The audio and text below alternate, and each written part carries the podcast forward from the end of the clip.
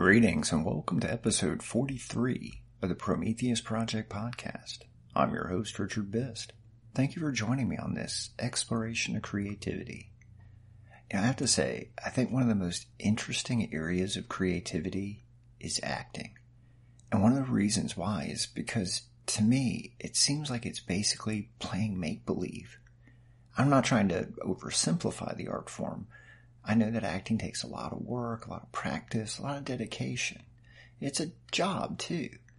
One of my favorite acting quotes is from Sir Michael Caine, the British actor. When asked why he appeared in so many movies over the years, he replied that he looked at acting as a job. So if someone offers him work, he's going to take it. He also admitted that this has also resulted in him acting in a lot of bad movies, but without regret. He also said something about that awful Jaws movie sequel he was in. I think it was Jaws the Revenge. when asked about the movie, he said something along the lines of, I've never seen the film, but I've seen the house that it bought me, and it's quite lovely. But acting itself, the process, has always fascinated me.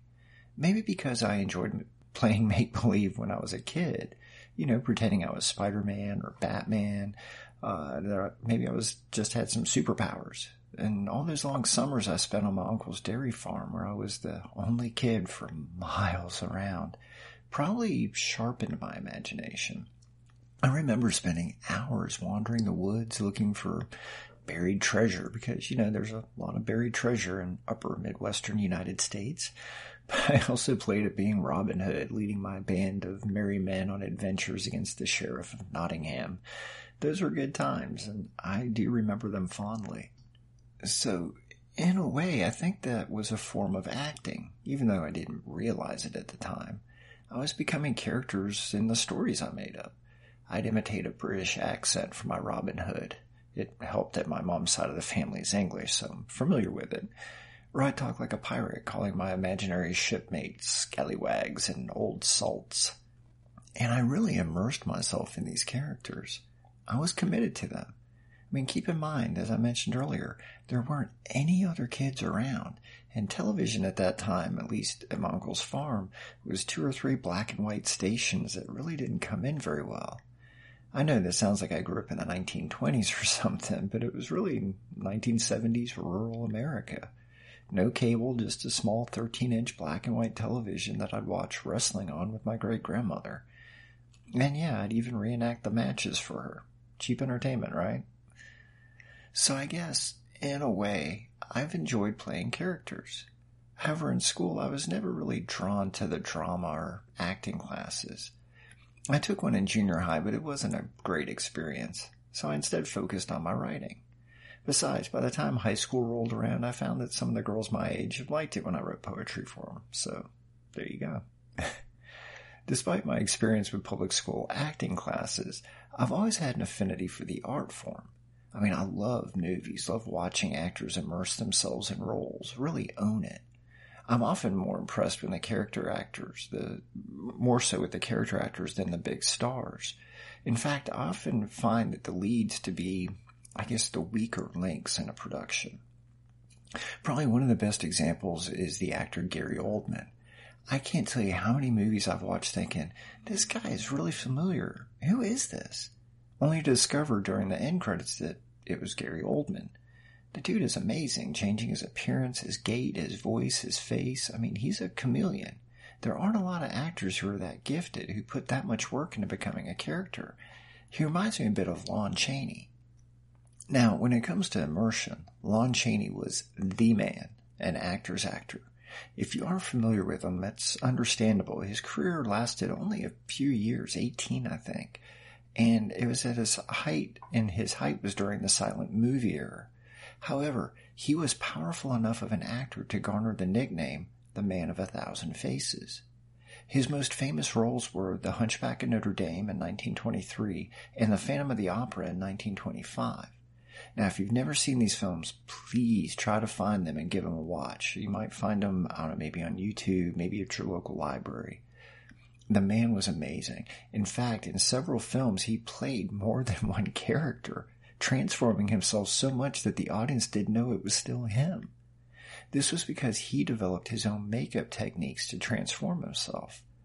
I remember first reading about him in some, I think it was monster themed magazines when I was a kid. Then later I saw the films. And just to give you an example, in The Phantom of the Opera, Chaney designed some wire circles that he placed inside his eyelids to force them open wider and make him look more bug-eyed. And then these plastic cups that he shoved inside his mouth up into his cheeks to give himself more pronounced cheekbones, making his face look more like a skull. It was incredibly painful for him to wear these devices, but he felt it was necessary to bring these characters to life. And he wasn't trying to terrify the audience. In his own words, he once wrote that, quote, I wanted to remind people that the lowers, lower types of humanity may have within them the capacity for supreme self-sacrifice. I mean, he wanted to show that just because someone isn't beautiful doesn't mean that they're evil, which is often how movies portray them. And that's an actor I can admire, someone who completely transformed themselves and plays characters who are layered, who are more than just two dimensional. But I don't want to simply talk about actors. I want to discuss the art. I think it's safe to assume that acting or acting out characters and events has been around since before the written word or even spoken language. That would make it one of the earliest forms of art alongside cave paintings. In ancient civilizations, plays were the main form of entertainment. I find it interesting that even today, plays are still a popular form of entertainment, and they really haven't changed much in structure. I think that's what fascinates me about this process. I mean, think about it. Acting isn't just about imagination. An actor has to emote, channel their emotions, express themselves, not just in words, vocally, but also in their body language, their emotions. Some even go so far as to use accents and dialects. Now, think about all the actors who learn new skills just for a part. Of course, action movies require a lot of actors to learn how to fight using different combat techniques, how to use different types of firearms, defense, use knives, and they have to train for months to, perfect, to prepare for some of these physical stunts. In other movies, actors learn to cook, to sew, to work on cars or computers. Some learn how to dance or paint, even pilot a plane or drive a race car. Sure, some of them are just going through the motions, but some actors take it so seriously and actually learn the basic skills needed in order to make it more realistic and to better understand the characters they're playing. I think this is similar to writing in a way, because as a writer, I have to inhibit the characters in my stories. I have to get to know them, learn their likes, their dislikes, their motivations. One of the things I learned from my creative writing workshops in college was that every character, no matter how minor, must want something. That's what drives us in life, and that's what drives the characters in fiction. Want. I want to own a house, so that's the reason I got a job.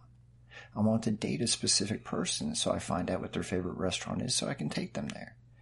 Everything is driven by want.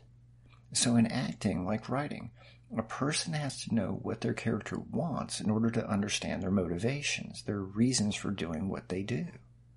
Luckily, writers don't have to fully live out the characters in their stories. And it seems to me that would be the most difficult part of being an actor. I mean, think about it. You spend days, maybe weeks or months portraying a character who is different from you.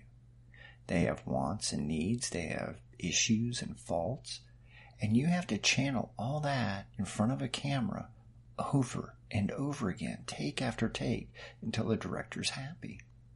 That has to be incredibly taxing, not just physically, but mentally too.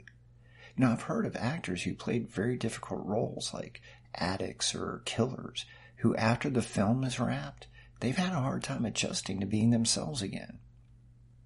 I was recently watching an interview with the cast of Lovecraft Country. It's an HBO series that I enjoy. And one of the cast members, Michael K. Williams, talked about how playing his character, Montrose, ended up causing him some mental health issues. The character in the show is messed up. He's an alcoholic, he's an abuser, and he's the victim of abuse. He admits he had a hard time turning it off after shooting. Luckily, the showrunner and the producers saw what was happening and they shut down production for a bit so he could get some help. Once he got through the issues, he was able to return to set and continue. To me, that almost seems to make acting a somewhat dangerous profession. It's not like working as a fireman or a lion tamer or something like that, but I can definitely, but it could definitely take a toll on an actor's mental health. And keep in mind that actors are creative types as well, just like any other artist. And many artists have some mental health issues, depression, anxiety, things like that. However, where other artists can use their art to work through these issues, to write about them, paint, etc., an actor has to immerse themselves into a character and pull from their own personal histories to channel emotions and feelings. I honestly don't know how an actor can play a difficult role, play a really messed up character, and yet maintain their own individuality. When it comes down to comparing art forms, I think acting is probably the most difficult to master. And just like any other art form, some people are born into it with natural talent, while others, well, we have to work at it. I'm not quite sure where I fall on that scale, probably closer to the work on it side of the spectrum, but I'm willing to do the work. However, even the actors who are amazing, the ones who make it look so effortless, like slipping into another set of clothes, they admit that it's hard. They have to study the script, have conversations with the writers, the director. They have to do research, practice, memorize their lines. It's make believe on steroids. But despite that, my fascination with the craft continues to grow and it's something I want to explore. With the current climate of social distancing and mask wearing, I know it's going to be a while, so I figured I'd spend my time reading up on it and practicing. My, my dogs are actually a pretty decent audience, at least they are for my story read throughs. They like to, they seem to like to pay attention to me. And if not, they start to chew on one of their toys or simply wander off. It can be tough, but an honest critique. so here's what I'd like you to do. Next time you're watching something, a movie, a television show, a play, anything that includes actors, try to ignore the story for a bit and simply focus on the actors. Watch how they move, how they say their lines, how they interact with the other actors. See how they work around the camera and on the set. In other words, watch the artists at work. It's not unlike watching someone play an instrument, although in this case the instrument is the actor themselves. I mean, you know how it is when you see live music, you get caught up in the song and the rhythm, but do you ever sort of tune all that out and simply watch the musicians at work? Do you watch how the guitarist's fingers move up and down the fretboard, or how the drummer is keeping time, the nuances of his playing, or even how the singer uses their voice as an instrument, complementing the accompaniment? This is the same thing but watch the actors act. It's something I like to do, especially with films and shows that I've already seen. The first time I watch it's to enjoy the overall story, but then I rewatch and I really pay attention to all the little details. In fact, I'm going to do a future episode on the craft of movie making. A lot of psychology goes into it, from color schemes to props to music and sound effects. It's, it's fascinating. But for now, focus on the actors. For me as a writer, I find it inspirational to see how the people can create characters. And I think some of these skills can help me to create better characters in my stories. And check it out. Let me know what you think. As always, thank you for listening. If you enjoy the show, please tell your friends, leave a review on whatever platform you're listening on, and, you know, check out my blog for posts about writing, creativity, and I've got links to my other creative projects. So until next time, please stay safe, be kind, be creative. Cheers.